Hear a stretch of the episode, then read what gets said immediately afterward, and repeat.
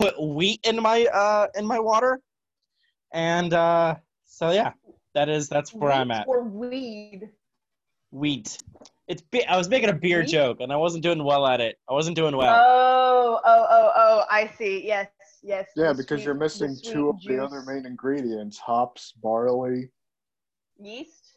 Probably some high fructose corn syrup, yeast. Yeah. So like 7 other ingredients. Yeah. All right. Welcome to Run The Light Short Sets, where everyone tells me I'm a fucking idiot all the time. Yay! No, we love you. That's not true. Oh, no. Yeah, it's fair.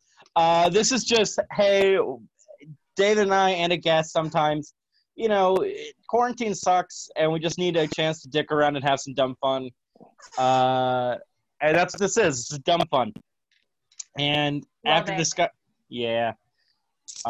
is different than last week and every other week because while being bored on Facebook, this came across this BuzzFeed article that will be in the fucking description of this episode. Came across, Jake and I went through the scenarios and turned into a screaming match. So I figure. Wait, what? Hold on. What article? You're frozen on my screen. So did you try to show us the article just now? I have to go back and forth, so it's gonna be a little rough. So got it. Yes. What was the article? Yes, I will. Here, screen start. The article is. What is your background? It's Godzilla and King Ghidorah. First? It's Godzilla and fighting King Ghidorah. Yeah, it's awesome. Thank you. You're welcome. I'm sure you get laid often. Yes. Nope. But I have a book about Godzilla filmography. Somehow I knew that about you already, and I don't remember. We must have had a conversation about it. But yep. Okay. Jeremy, I love Godzilla. Jeremy, one day you are going to trap a woman with a baby and just disappoint her until the end of your days. This disappoints me too. No, you're gonna find a lovely lady who loves Godzilla as much as you, and you guys are gonna live in your own strange little ecosystem together. It's gonna be beautiful. But right now, when you initially said I love Godzilla, the first thing that came to my mind was game recognizes game, and I don't know why. No, that's fair. We both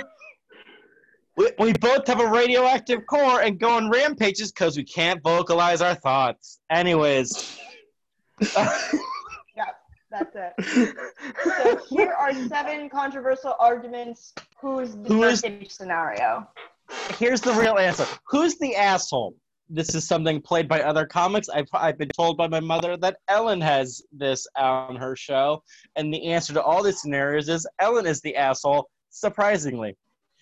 Why does your mom just neg you so much about your comedy? My mom is very supportive, but she also knows that art comes from not saying everything's good, and I appreciate this. Yeah. Yeah. Is your mom supportive in the same way my mom is, where she just like ignores like 70% of it? That's how my mom's. She takes notes. And she goes, this joke is good, but you need to cut the fat here and here. This line is funny, but you need to cut. And I go, shit, all right. Yeah, we all need a critic in that kind of way. Yeah, but I think you can go find it somewhere other than your own mother. Hey. Find it outside the family somewhere. Yeah, that's you, David. But also, like, my mom wrote amazing stuff in college, so like, yeah, she's a good writer, so fuck it. And that's just using what's at hand. Okay. Yeah. So basically the options will be person A, person B, both, or none of them. Who's the asshole? And I'm gonna make you defend your choice. Okay. Now when you played this game before, did you use these scenarios? Was it this quiz each time? Or are we the first ones? This is the same one each time, but I also found a couple on Reddit specifically This is the first time we've done it on this show, though. Oh, okay. Because I don't want David. I mean, is David going to have an unfair advantage? Because I'm going to call it nepotism. David won't have an unfair advantage. David is a known metagamer, and I'm not joking. He, I've talked to him about playing board games with his wife. He does metagame, and I think he cheats. What does that mean to metagame? What does that mean? You know the structure of the game. Like in D&D, let's say you're playing D&D, right? Because you get laid so much. And, so instead of just going to Pound Town every day. Yep, going to Pound Town. So because you're slapping sausage so much, you play D&D on Thursdays. And... I hate this. I've never been more offended by anything you've ever said, and that includes airplane. I was, you gave me credit for always trying to plus one on a joke, and you've created a monster. But so, and it's used a lot in D&D because, like in D&D, you're supposed to world build, create a story with your teammates. But if you're really just trying to find the best way to level up and grind. That's called playing a game within the game, or finding the mechanics of the game and just playing the mechanics of the game, not the really intention of the game. Whereas in this case, David could probably just pick an answer and, like, I don't know, try and be the better person or make better content than somebody else. Okay. That would be how I say that. Yeah, I don't know. I have a tendency to do that with most games that I play, whether they be video or board games. Mm-hmm. I don't play for the intent of the game. I play I find what the end goal is, and then I get a way to do that. I want the fun story all the time. And I'm here for the morality, because I have volunteered at soup kitchen, so I thoroughly believe that I'm a better person than both of you. That's fine. I donated and worked, but yeah, cool. You know, no one's the Bible arguing that you're the better person. Actually, I'm going to, because, you know, the Bible does say never let the left hand know what the right hand is doing. Those who announced their charity got their own reward. But yeah, Maura, tell me more about how you donated at a soup kitchen. Yeah, that's cool. I'll gladly tell you about the time I worked at a soup kitchen, the time I worked at a hospital, the time I put on a prom for senior citizens. Dude, I have done so much good work. Mm-hmm. And who gives a fuck about the hand? Let's play this game. And yet, without the Lord in your life, you're not getting into heaven. Yeah. I mean, actually, according to the Pope, even an atheist can go to heaven if they live a just life. So, whatever. Paul downloads was this, the new one? New one. Cool Pope. Oh, cool. Man, this dude's so dope. Anyway, go on. He's dope. Yeah. He says animals go to heaven. He's dope. Paul downloads a movie. Yeah, he's good. I can't see either of you, so this is weird. Paul downloads a movie onto his laptop to watch on his flight. So I want to add this caveat. Paul buys his movie to watch on his flight on his laptop. The movie is for having a laptop. A little bit. The movie is graphic in both violence and sex, but he's wearing headphones. Behind him, Susan asks to turn it off because her small child can see it. Paul refuses. Who is the asshole? Susan, for sheltering her child. I'm going to say Susan, yeah. Susan's the dick. I'm going to say both of them because, A, don't watch that stuff publicly. Don't watch anything. It's his movie. But if a small child can see what's on your phone or laptop in public, it is now your duty as the person to make sure that the small child cannot see that. Because that is not your job to corrupt that child. But it's also not your job to raise that child. It is not your job to raise that child. But at the same time, it's still a child. You treat children differently than you treat adults. What Susan should have done is if the child can see the movie from where the child is seated, switch seats with the child. Yeah, it's so not see it anymore. Not talk to Paul. Here's what.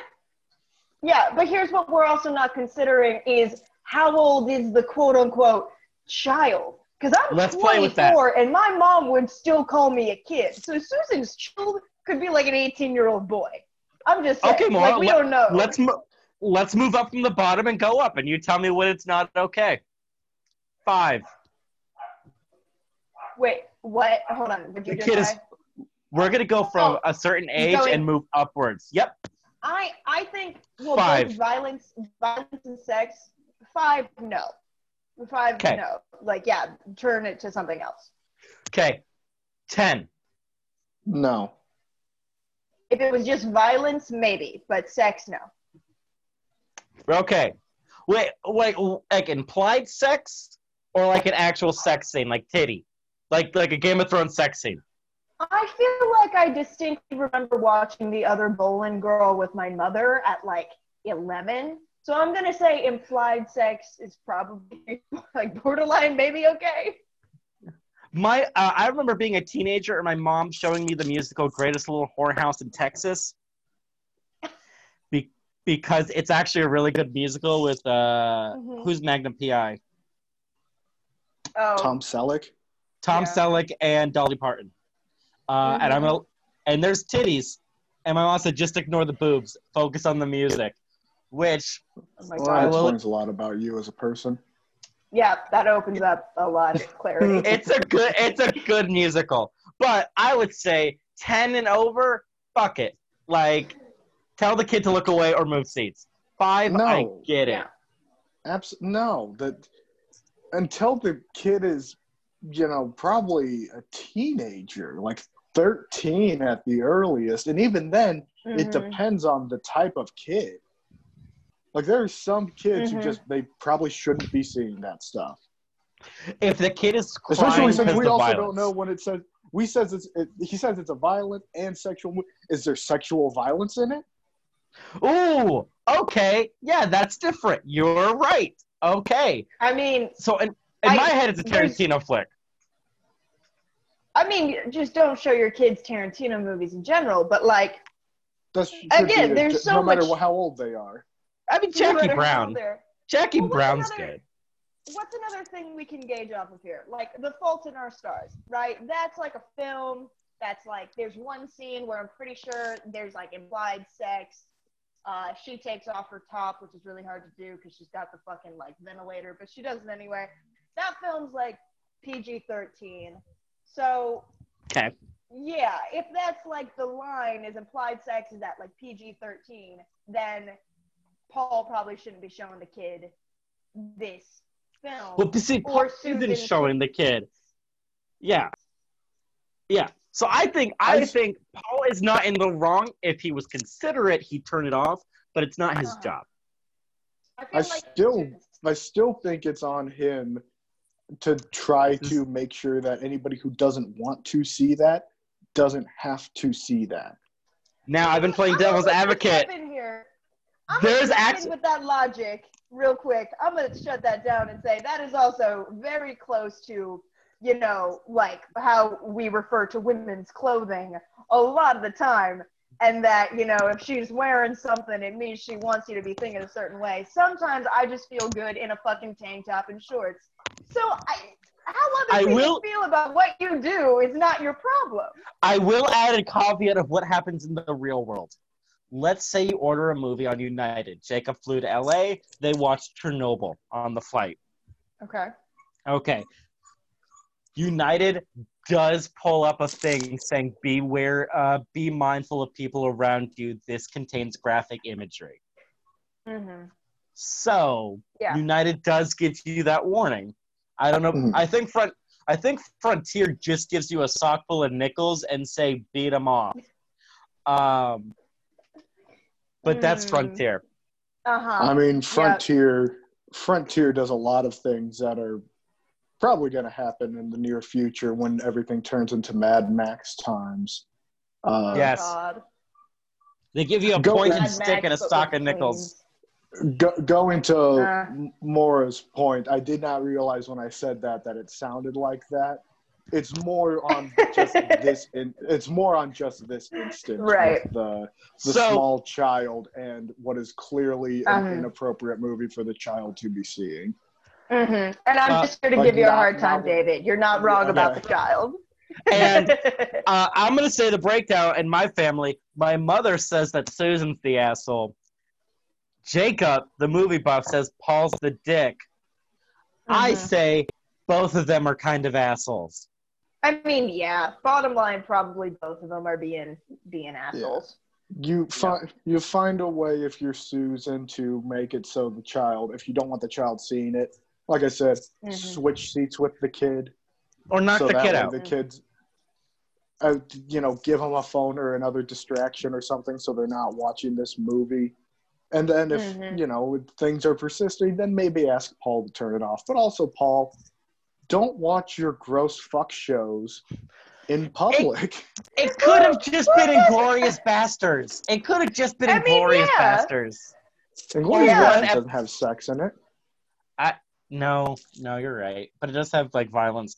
I'm going to hit both of them. I want to show you guys. Here's the fucking breakdown.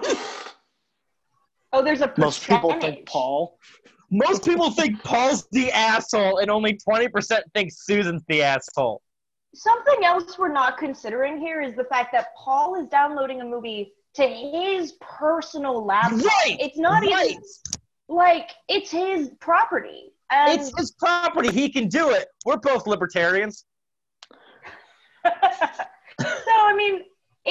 Yeah, if you reasonably in this world, we all have to be considerate of each other for sure.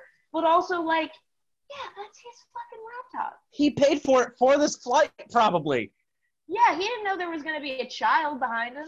Exactly. He's not in control. If he wants to get disappointed on the last season of Game of Thrones, let him. Mom should pull out an iPad, pop on some headphones on her kid, make the kid watch something else. Yeah. Make him watch the first season or the fourth. Make him watch Project Runway. That's a fun show. It is a fantastic show. I was upset when Heidi and Tim left. Although they do have their new show on Amazon, which is... And it's not the same, but at least it's Heidi and Tim. Yet. I don't really care so much for Heidi, but Tim Gunn. I was very upset that Tim Gunn left. Friends Joe and Bob move into an apartment together. After they sign the lease, so this is after they sign the lease, Joe realizes he's very allergic to Bob's cat, and the medication won't help. Joe asks Bob to give the cat away. Bob says no. Who's the asshole? I want to know how long Bob has had the cat.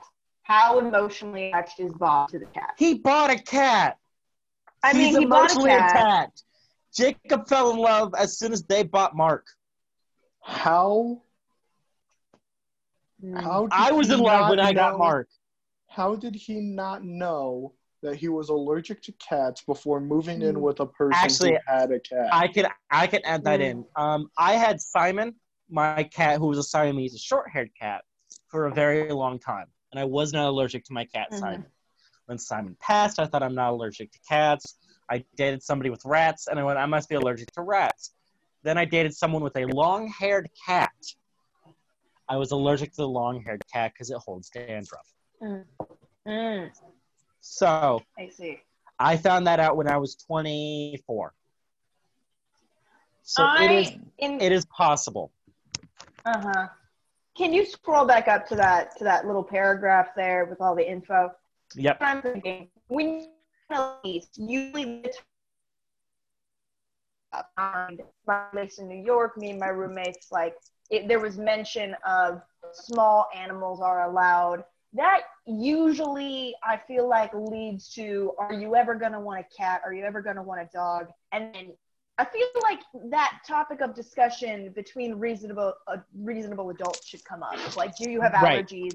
Right. Do you have a pet? So But Joe didn't know. Joe didn't know before the lease. Which suggests that Bob did not mention, I'm bringing a fucking cat to the apartment, which I think makes Bob the asshole. But if even if he did, even if he said I brought a cat, he wouldn't have known until he entered the house.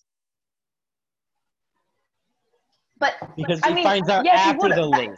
When you move into a place with somebody, you say what you're bringing. Like, I got a TV, I've got a sofa, and you like coordinate that shit. If you just show up with a cat, you're kind of a dick for not saying anything. No, that's not the part I'm focusing on. I'm saying he's discovering his allergy once he moves in. It is not that. Sure. Right. That is what I'm focusing on. This is a tough one for me. Right. Because let's say for whatever reason I have to there isn't neither of them option. I have to get if I have to get a new place and I have to get a new roommate and it turns out after we move in that they're allergic to my dogs, I'm not getting rid of my dogs. Wait, your what? But also, I don't know if I could find another roommate. Exactly. Mm-hmm. I don't think either of them are the asshole because it never says. Oh, it does say Bob says no. I don't think either of them are the asshole in this situation. I want to correct you.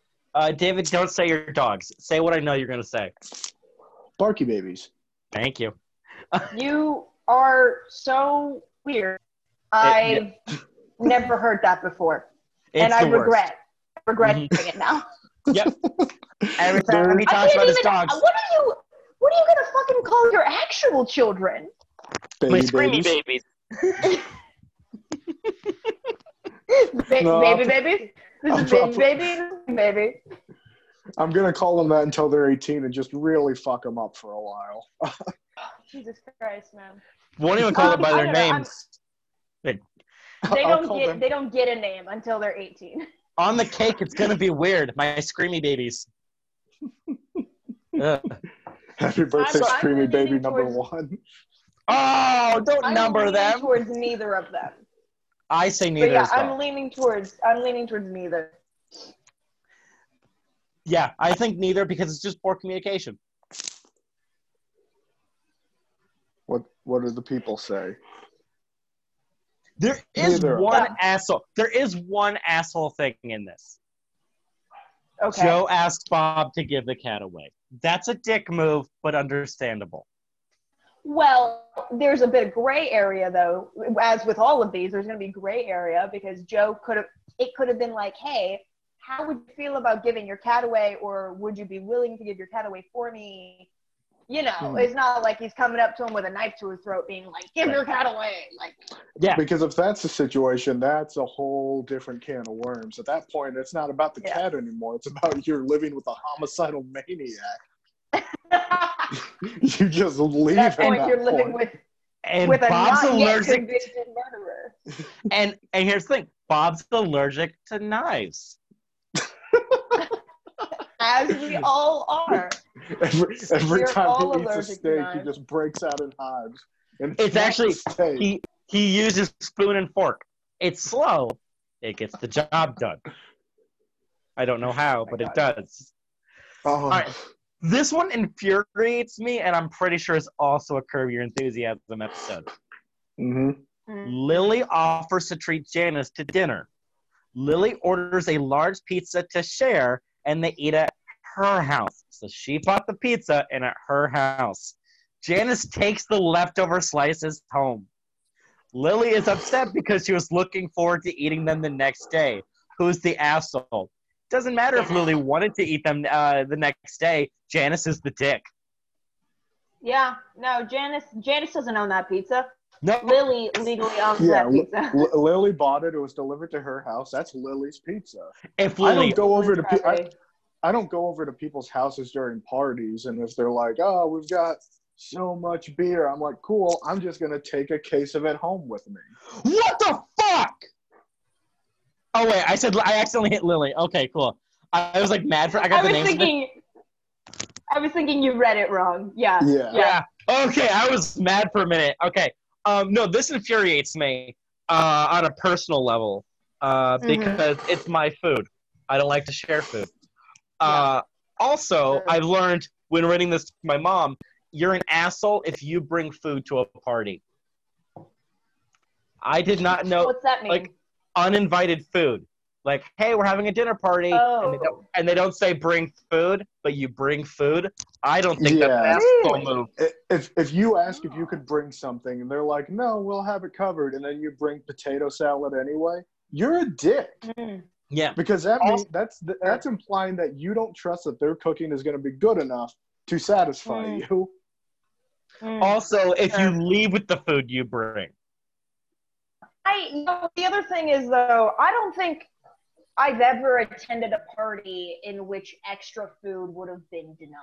Like, a lot of my parties were like college drumline parties where if you brought extra shit, we loved that. Right. If you bring it, and if I say, hey, take this extra potato salad, we're swimming in potato salad.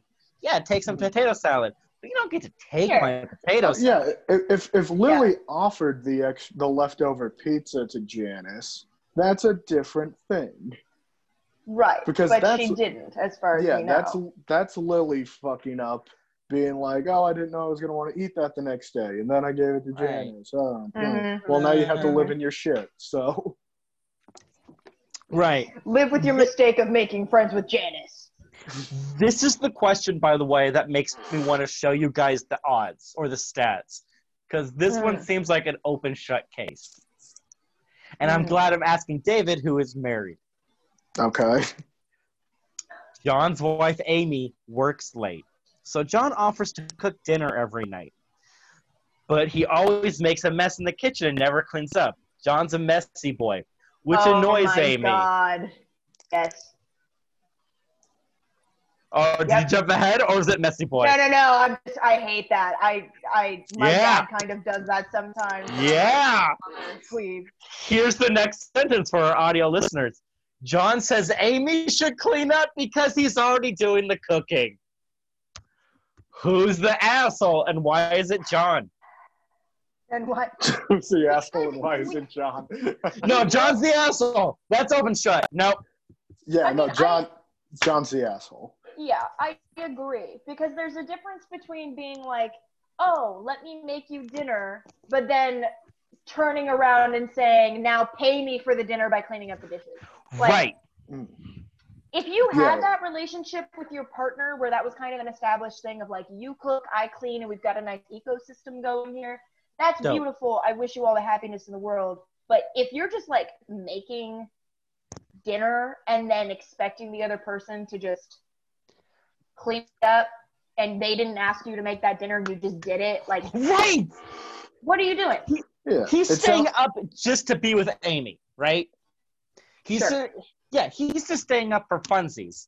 And like, if they were both at the same time, it's like, hey, do you want some rice? Yeah, let's make some rice from Uncle Ben's. Cool, I'll make it, you clean it. That's dope, that's awesome. They're a happy relationship. They probably share bank accounts. But this is, people don't share bank. Oh yeah, some people are really weird about that stuff. Sorry, go on. Yeah. Okay.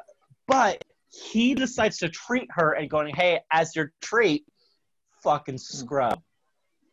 Well, also it might not be a thing where he's treating her. It might be a practicality thing where she's working late, so he has to cook anyhow. At the same time, though.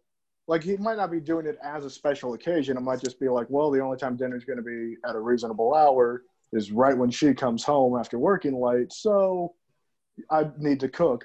Also, though, you need to clean.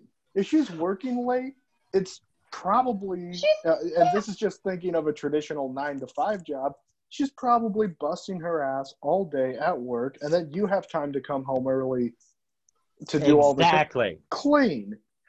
And if it's a big problem for you, learn how to cook using fewer dishes, or learn how to cook and clean. Hey, while the fucking gnocchi is boiling, hey, clean up the pan that you used for the potatoes. I'm sorry, did you just mispronounce gnocchi? Gnocchi, yeah, I did pronounce it. I mispronounced gnocchi wrong.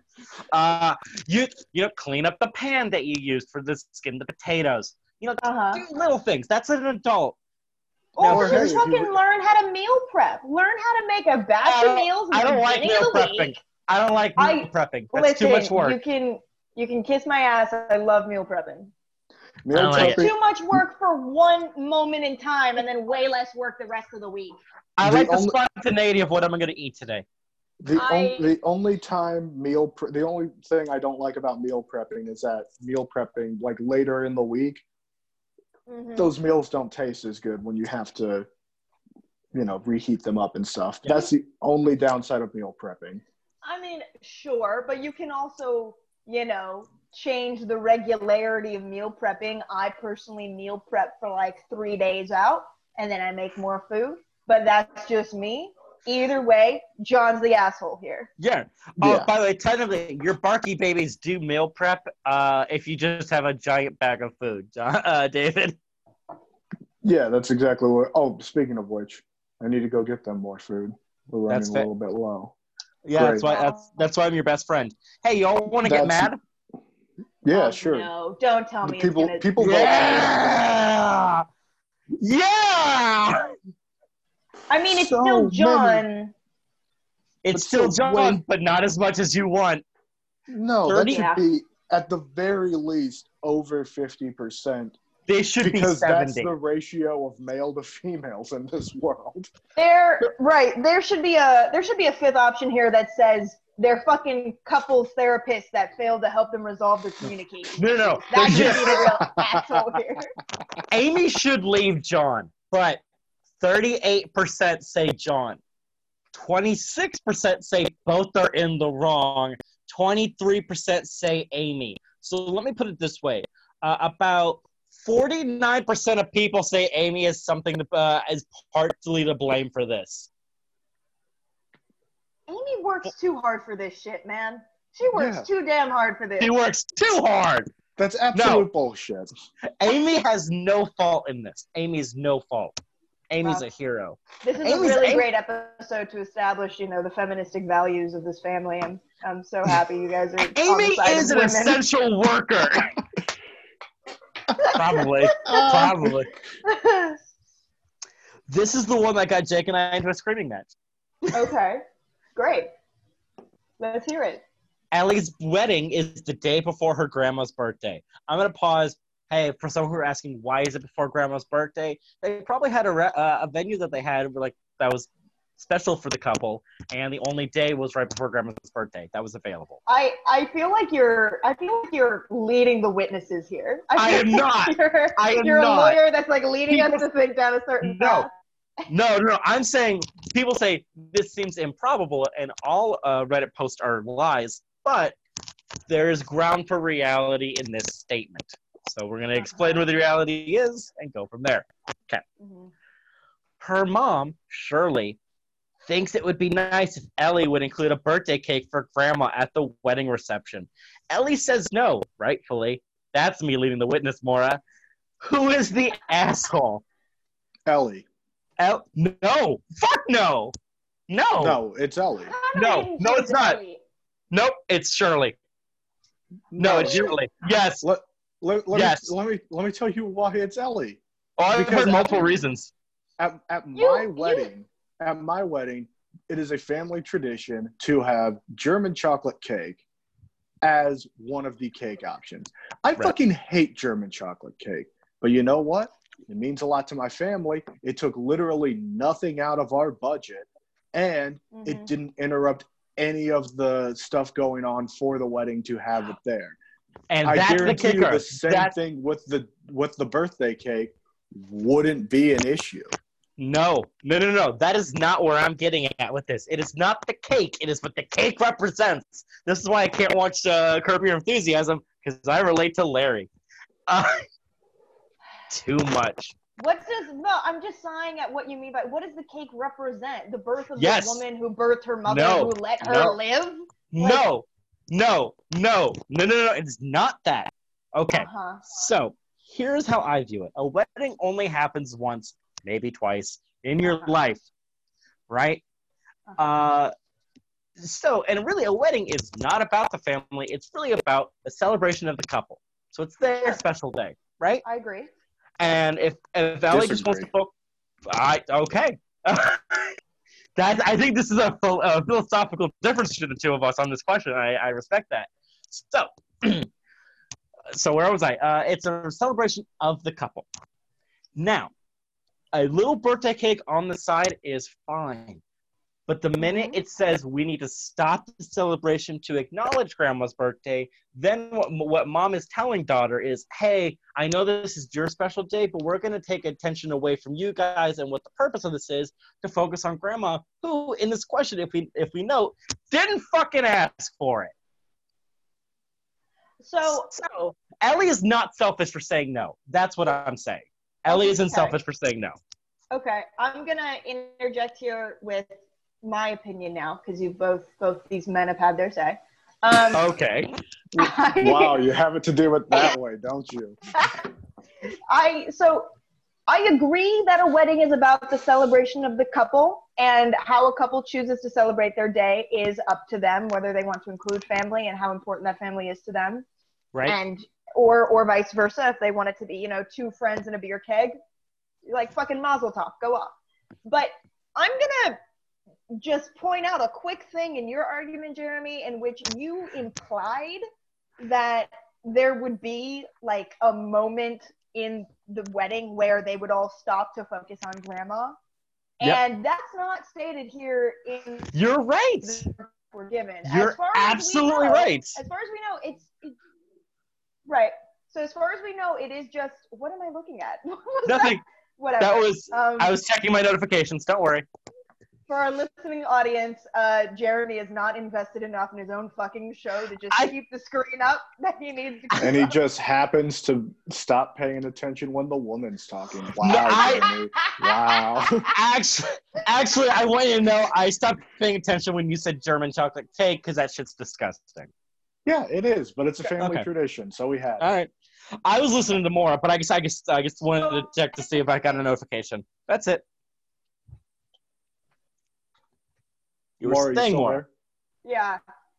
So, yes, I'm sorry. My internet got a little weird for a sec. But, so, you know, I'm not going to go so far as to imply that mom is saying, you know, break up the message. We got to fucking stand up and dance for grandma. I do think that if Ellie is going to include her family in her wedding, in like if she's going to be inviting these people to her wedding, that sort of implies a sense of respect and value in the family. Ellie wouldn't be alive if she didn't have a grandma, but also Ellie, you know, like thousands of other choices led you to your fiance, again, mazel tov. But you're already buying a bunch of fucking cake. You could even do just like a nice little like cupcake for grandma. And I don't see it being the biggest hindrance.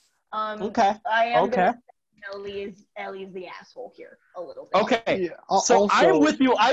Wait. Since Maura addressed me, if we're going by Democratic debate rules, I now get 30 seconds to address my case. Oh my God, it's not going to be 30 seconds. So. I know it won't. Go on. I'm going to bite in this shit and just kind of ramble and hope something comes out. Anyways. So, I agree with you. If it is not a distraction to the ceremony, I agree. I agree that it's not a big deal. But I disagreed with the fact that it's shared values. You can have family to celebrate this special moment in your life, but still want the focus to be on you. So I'm not saying that Ellie is an asshole. I'm just saying that Ellie is not selfish for saying no.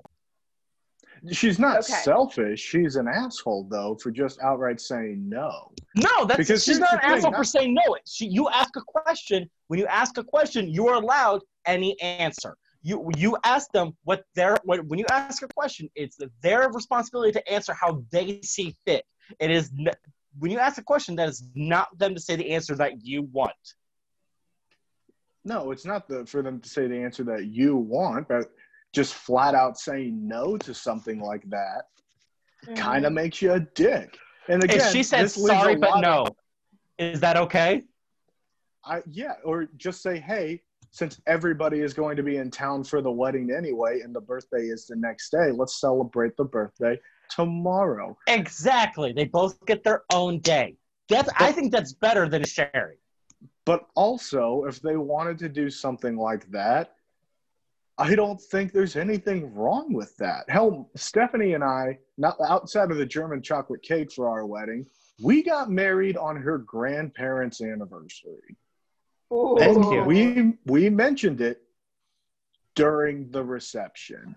But that was George's choice, wasn't it? Which was kind of awkward because one of them was dead. Like you can make some concessions to family on this day, especially since how long does it take to sing happy birthday? Fucking 30 seconds. Here's the thing. If you want to, you can make the concession if you want to, but it should not be placed upon you. It should be Ellie's choice, not Shirley saying, hey, why don't you do this? Well, here's what you don't get about wedding planning, though. When you're in the midst of wedding planning, you are only focused on wedding planning. So if some event like that is happening and someone mentions it to you, that might be the only time that you think about it. I don't think that's Shirley putting it on Ellie. I think that's just her reminding her, like, hey, not only is this special day, but also Grandma's birthday. Yeah, it looks like it was a very kind. Look at it this way: from Shirley's perspective, she's being considerate of Ellie, or she's being considerate of Grandma's birthday, and from Ellie's perspective, she's wanting to maintain her wedding day. So maybe we need 50-50, and maybe it's neither of them. Yeah, exactly. I will attest to that. I want to add what the first question Jacob asked in the exact wording that they said it. They wanted to know about Grandma, and Jacob asked, "How long did Grandma last?" That's a weird way of phrasing it. That's a real strange way. And then I paused and went, do you mean how old? I went, yeah, how old? And they went, yeah, how old they are. And I went, if they're around 60, who gives a shit? If they're 80 or 90, they may not make it to tomorrow, which my caveat is they don't make it to tomorrow, technically not their birthday, so why celebrate it? If you're 80, I know, dude. If you're 80 or above, at least like at my cousin's weddings, we had similar situations. I mean, it come from a very big Irish Catholic family, and everybody's like, woohoo, family. But if you're 80, congratulations. I say sing them a song anyway. Be excited that they're there at all. I say like, here's the thing, you know that dollar dance where it's basically like a lap dance, but like for a wedding, it's still kind of creepy? David, you have a joke about this. You know about it. Yeah, it's very creepy. It is creepy. Mm-hmm. What you should do is you should whisper into your grandma's ear like the Godfather and say, hey, thanks for lasting 80 years. And then the minute pops up, and then grandma's confused, like, what the fuck was that? And then she's gone. That's it. That's how you recognize her birthday. We didn't find out who said who was the asshole on that one. Oh, neither. No, neither. Oh, I'll do that right now.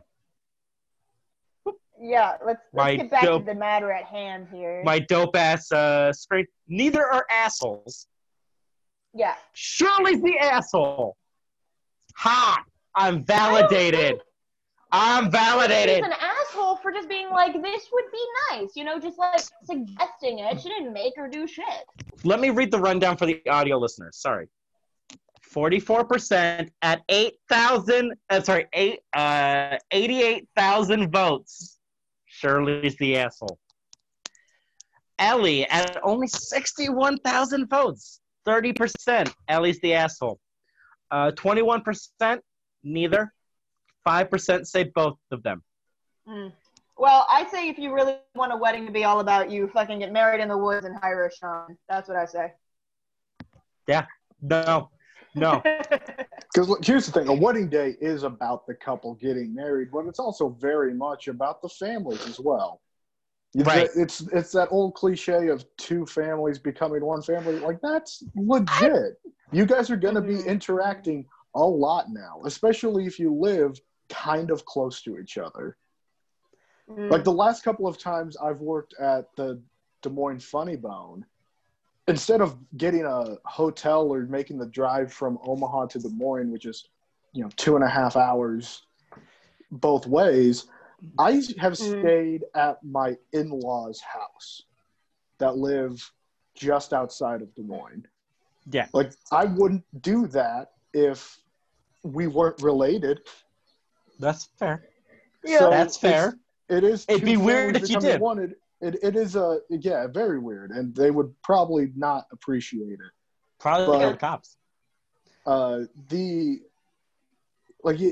know. It's not, I don't think Shirley's the asshole for bringing this up and thinking, hey, this is a special occasion.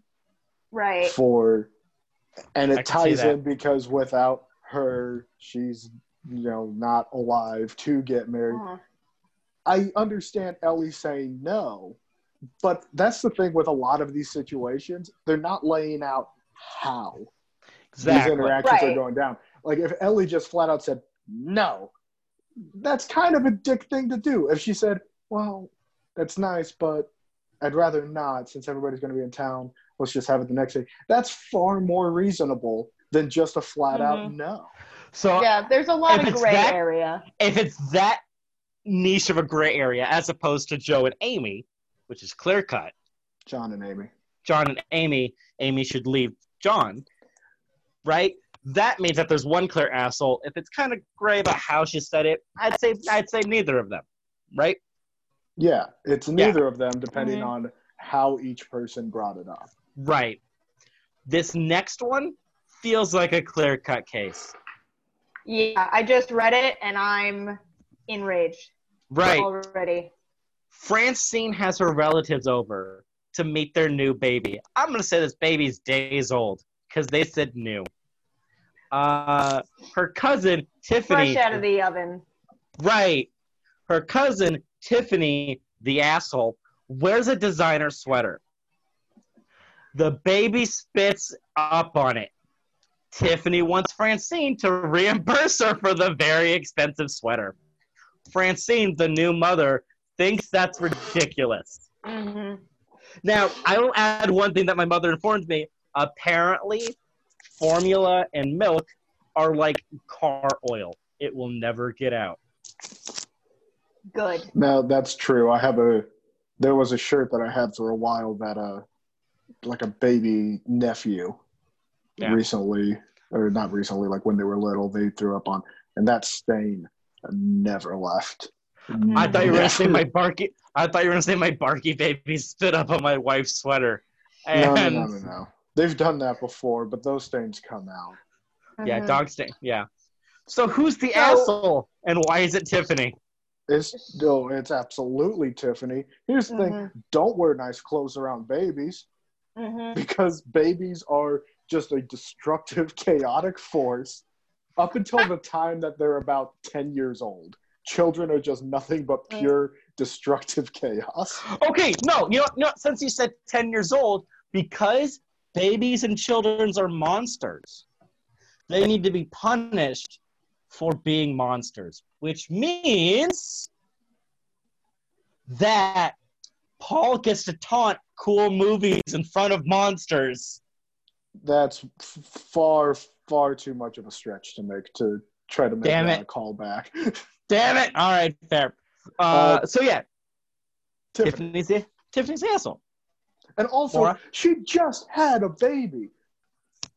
Things probably aren't super stable financially right now. Unless she's super rich. Yeah. Well, I mean, if she's super rich, it probably wouldn't be an issue for them to reimburse. But also, Tiffany shouldn't even ask. No, she shouldn't. Maura? Yeah.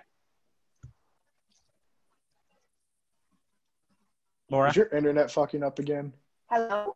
Goddamn Time Warner. Hello? Maura? I'm not editing this. So, we all agree that Tiffany's the asshole. And who is Maura? Shit, let me look. Whoop, whoop. Whoop. Yes, we did. Oh, shit. Well, you're going to have to edit this whole chunk out now. No! All right, fine. All right, let me look. See if we can get it back. Mute yourself so I know when I'm looking at the waveform, it's just all silent. Hmm? mute yourself so that way when I'm looking at the file visually, it's all silent. Okay. Just real quick, I have to leave in about maybe 10 minutes to go pick my wife up from work. So are we almost done? Oh, this is the last one. Hello. Okay, cool. Hey. Sorry, my internet, my thing just cut, the fully fucking cut out. But I'm coming back to you like my cell phone. So I have 1 to 2 more. So don't worry, this will be super quick. Okay. Well, all right. Just saying real quick, Tiffany's an asshole because if a bird shits on your nice sweater, you're not going to fucking sue the bird. And a baby is basically a bird. So. You know what? Fine. Fair. That's correct. Yeah. Until children develop the ability to speak, they're birds. They're pretty much just animals. Yeah, exactly. You know what, David, I don't like to refer to a human being as an animal. No, I don't like that.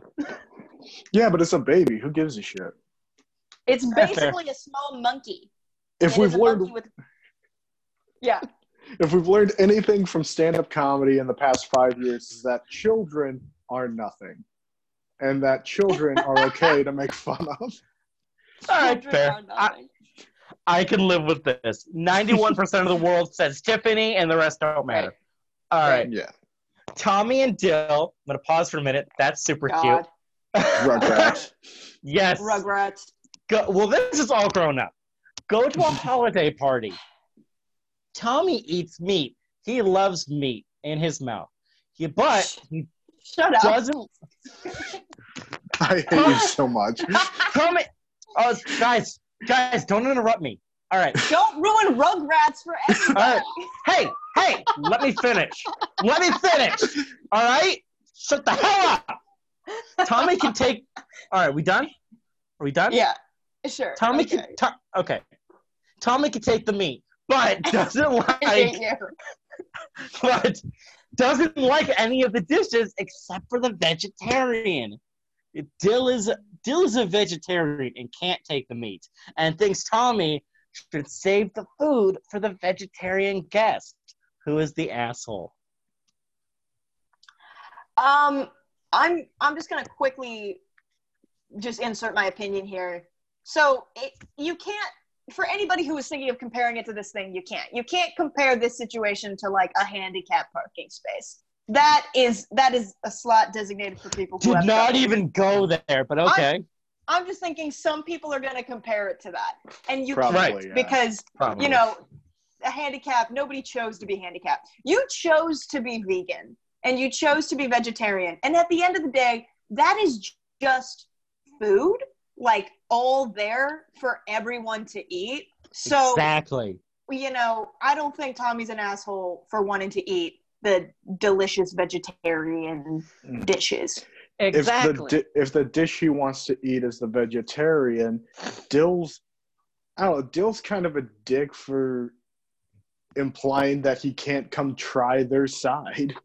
Yeah, exactly. A terrible advocate for the vegetarian regime.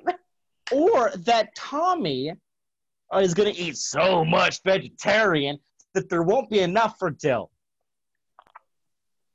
It's a buffet. Now, here's the common rule. If it's on the table, it's for everybody. Mm-hmm. Yeah. That's the rule. Now, you can't make any exceptions to that. And if the food runs out, the fucking food runs out. Now, there is one caveat. There's one caveat that I will add that's not in this story that happens in my life. My sister is vegetarian. Mm-hmm. So let's say certain holidays, I think we did it for Easter or for Christmas, or birthdays. You know, we'll eat my mom likes making pork roast or stuff like that, but then make a side of shrimp for Becca. Mm-hmm. For my sister. And there's only enough shrimp for one person, and it's designated. This is just for Becca. That's fine. It's not on a buffet table. Yeah, if that's a specific dish for a specific person, like if I'm having a barbecue and I know let's say I'm inviting 20 people and I know 5 of them are vegetarians. I'm going to at least get 5 food for 5 vegetarians. Sure. I'm going to make sure that they are at least covered. Exactly. And I'm going to set that aside specifically for them. But also, that's, you know, not a holiday party. I'm not sure anybody else's holiday parties. Some of the holiday parties that I've gone to, whether it be for work or just my family, can be pretty massive. And so it's just all of the food is out on the table and it's for anybody to go get. At that point, show up on time. Right. And maybe you'll get your food. Otherwise, I don't know, you can't make a rule that somebody can't eat something if if it's not specifically designated for those people. Right. Tommy can take the meat, but he can't. We're not going to ask him to take the meat all the time.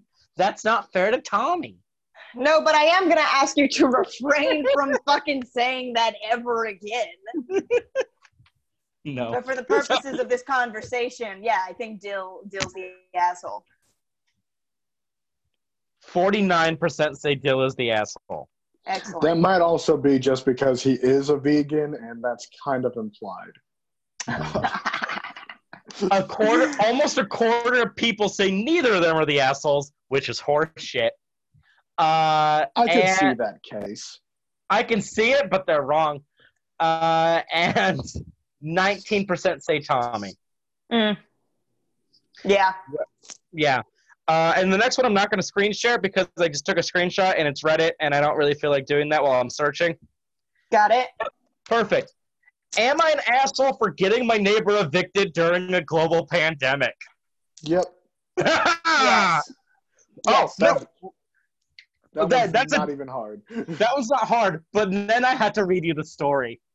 Uh-huh. This is new on Reddit, so I went to Reddit new. I had to search stuff that wasn't obviously a crime or obviously really uncomfortable, and it took a minute.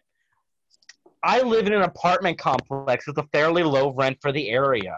My apartment is on the 2nd floor, and my neighbor in this situation lives on the 1st. I've been furloughed due to the current situation, and I have just quarantined myself at home. The apartments have thin walls because it's a fucking apartment, and the hallways between apartments are very echoey, so you can hear full conversations from inside. Last week, I overheard them arguing about nothing crazy and just a sense of urgency from one person to the other, not listening.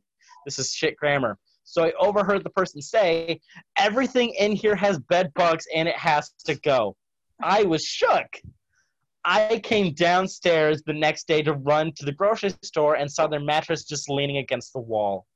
The way these apartments are set up, the 1st floor is like a basement and the stairs leading to the floors are slats. This mattress is right under my stair, and I see it as I walk through the spaces and steps. It makes my skin crawl. Oh, fuck. Right. It has been there almost 2 weeks. And I don't want to call. Yeah, and I don't want to call the office because I'm worried they might be evicted. And I don't know if they're in a place to get a new home. And I'm starting to care less the longer the mattress sits out. I know I couldn't afford to leave myself, so I just asked them to remove the. Sorry, I asked them to remove the mattress. I don't speak to them, and I'm not sure how they would react. Every day, I'm tempted to just go to the office and deal with it.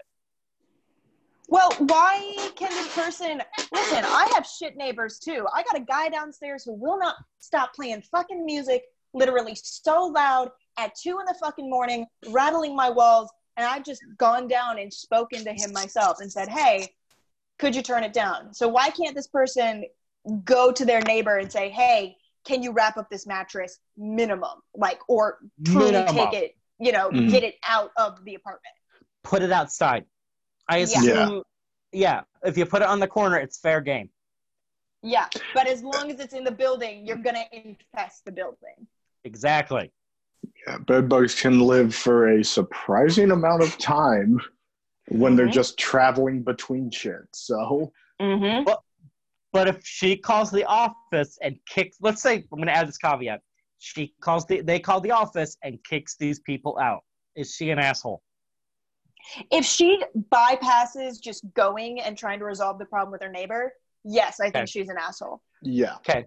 Especially since this is during a global pandemic, I guarantee you that they cannot, they will not be able to find another place to live.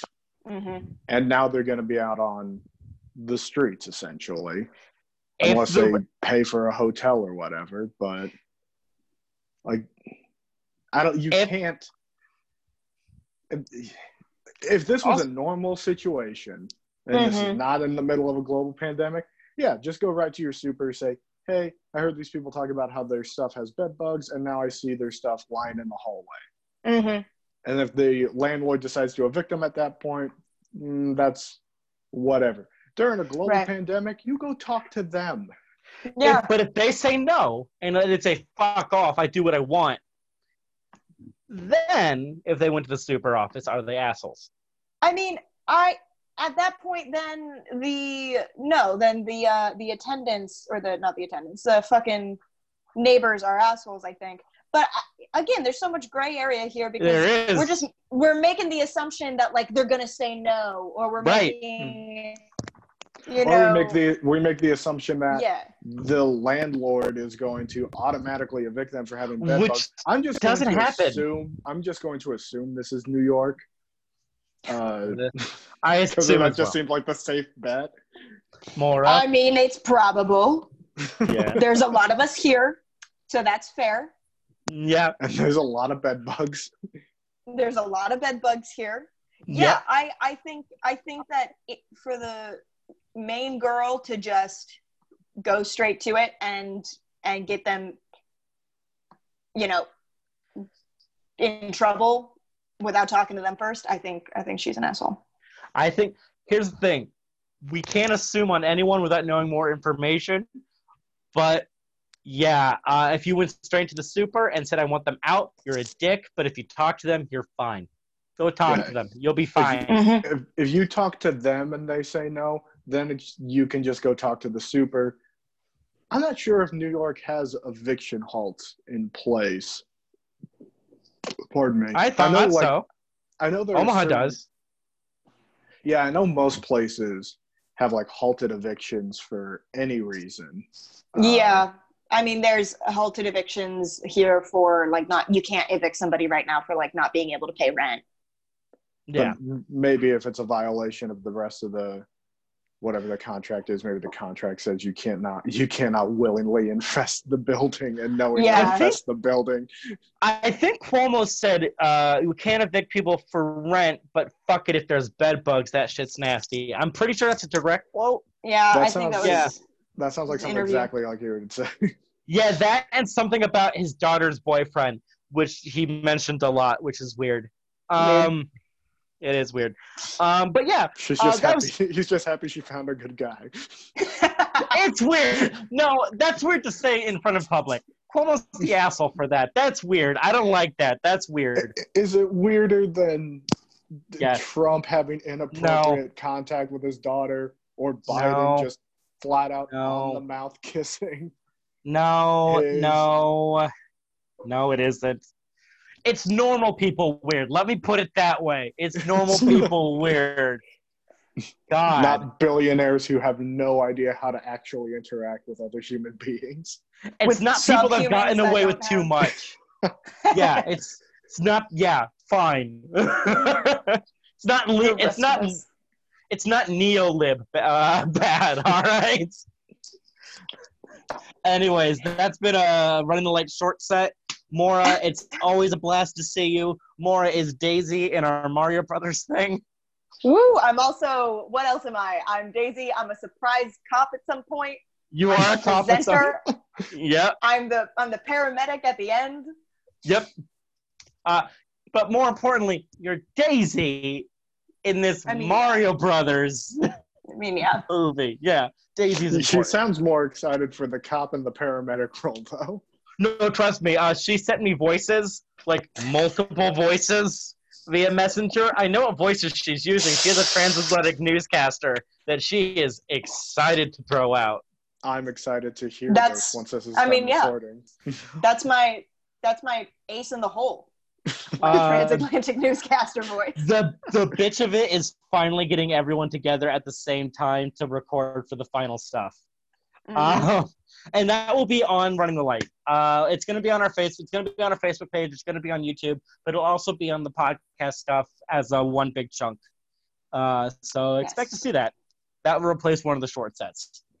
I am very excited for that very inappropriate movie script. It's surprisingly uncomfortable. Like, it's uncomfortable. Sure. Are there implied sex scenes or actual sex scenes? But there's a implied post-sex scene. There, Bowser locks Daisy in a room and tries to get close to Daisy. Uh-huh. Uh-huh. It's not. Yeah. So we got assault in the script. Cool. Uh-huh. Yeah, it's not great. It's not great. But there's goofy voices, so we try and really make it calm. It's not. I'll come forward and say it is not the worst. I don't want anybody thinking like this is a disgusting thing. These people that. This was a funny, it's like 13-year-old boy humor. Let's put it that way. Like, and Maura's humor. 13-year-old, yes. And Maura's humor. Who's a 14-year-old girl. Perpetual. Only a little bit older. Girls are more mature. Oh, then you'd be 12. Then you'd be a 12-year-old girl with 13-year-old boy humor. Oh, yeah, you're right. Yeah. Anyway, Maura, where can people find you? You can find me on Instagram and Twitter at Maura Gillen. I have changed my handles to be my actual name, so fun update there. I'm also now on TikTok. I'm pretty sure I'm the only one you find if you type in Maura Gillen. I'm gonna make a TikTok account that says Maura Gillen, and I'm gonna just flood it with bullshit. I'm going to send somebody for you, Jeremy. Fucking what? What are you going to do? Fucking what? But yeah, you can find me on TikTok as well. You can also find me on YouTube at, Maura Gillen. I am the first one who pops up with that. There's some fun videos on that one. Stuff about day planners is really fun. I really like it. Thank you. I try my best. David, where? Also spelled Mauragillan, by the way. Yes. Hey, David, since I know Kalsgård's an easy name to spell, where can people find you? You can find me at Twitter and Instagram at David_Kalsgård, Kousgaard, or DavidKalsgård.com. Also, check out my OnlyFans. That's... Shut up! No, shut up, do you? I will subscribe. Oh my God. I'm an OnlyFans. I would have subscribed. I won't look at anything, but I will subscribe. It's really just reenactments of movie sex scenes with action figures, but it's... shit! Yeah. No, I'll watch that. Stop motion animation? No, it's just his hand and two action figures fucked humping. The name of the OnlyFans is actually Don't Stop Motion Animation. It's actually Constant Motion Animation. But it's not really stop motion. It's just he's slapping two figurines together. I like the idea of it being a little artistic, being a little like Cannes Film Festival. No, I think I picture David like sweaty, hunched over in his basement, like making grunting noises with two like James Bond action figures. That's only when I have to go back and do the ASR for it. But yeah, our first one has been our most popular one. It's it's Barbie cucking Ken with G.I. Joe. It's a classic. It's just a classic scene. Classic threesome, a real love triangle. Who hasn't made that in their playhouse? I know I have. In their Barbie Dreamhouse playhouse. This took a real weird turn. I wasn't ready for. In their Barbie cuck house. Oh, Jesus. Fuck it, that's the title of this, isn't it? Yeah, Barbie cuck house. Barbie cuck house. All right. You can find me at Jeremy Plum on Instagram and Twitter. And Running the Light on Facebook, Instagram, and Twitter. Just look for the big red light. We do mini episodes every Thursday during this fucking pandemic, and real episodes on Saturday. Hey, David, do you want to say who we have on Saturday? Oh, yeah, Saturday. I'm not sure if this is going to be coming out before that, but we have Nick Nemeroff coming on to the podcast, whose album we did a couple of weeks ago on the show. Yeah, yeah. We're really excited for that one. It'll be a good time. We'll be talking. Super exciting, guys. We'll be talking about 100% Fresh by Adam Sandler. Hell yeah. Yeah, I'm excited. Maura, you're a good friend. Always a pleasure to see you. David, you're okay. Thank you for coming on, Maura. Of course, of course. Thank you for calling me an hour and a half after I thought we were going to meet. You guys are timely as always. Let me explain why on that one. When you said 2 o'clock, I know you as a Lincoln person. And I went, all right, yeah, 2 o'clock works. I can sleep until 1 and then wake up. And I forgot you're in New York. And so 2 o'clock is 1 p.m. here. Yeah. That's, I mean, I know you're both good, solid himbos at heart. It's okay. There's no problem with that. I got nowhere to be. Okay. That's the nicest compliment anyone's given me, because himbo includes some sort of muscular. Well, thank you guys so much for having me on. This has been delightful. It's been a blast. I'm going to go eat some fish tacos. Ooh. Nice. Bye. Shaka bra. Stay up, ski slopes.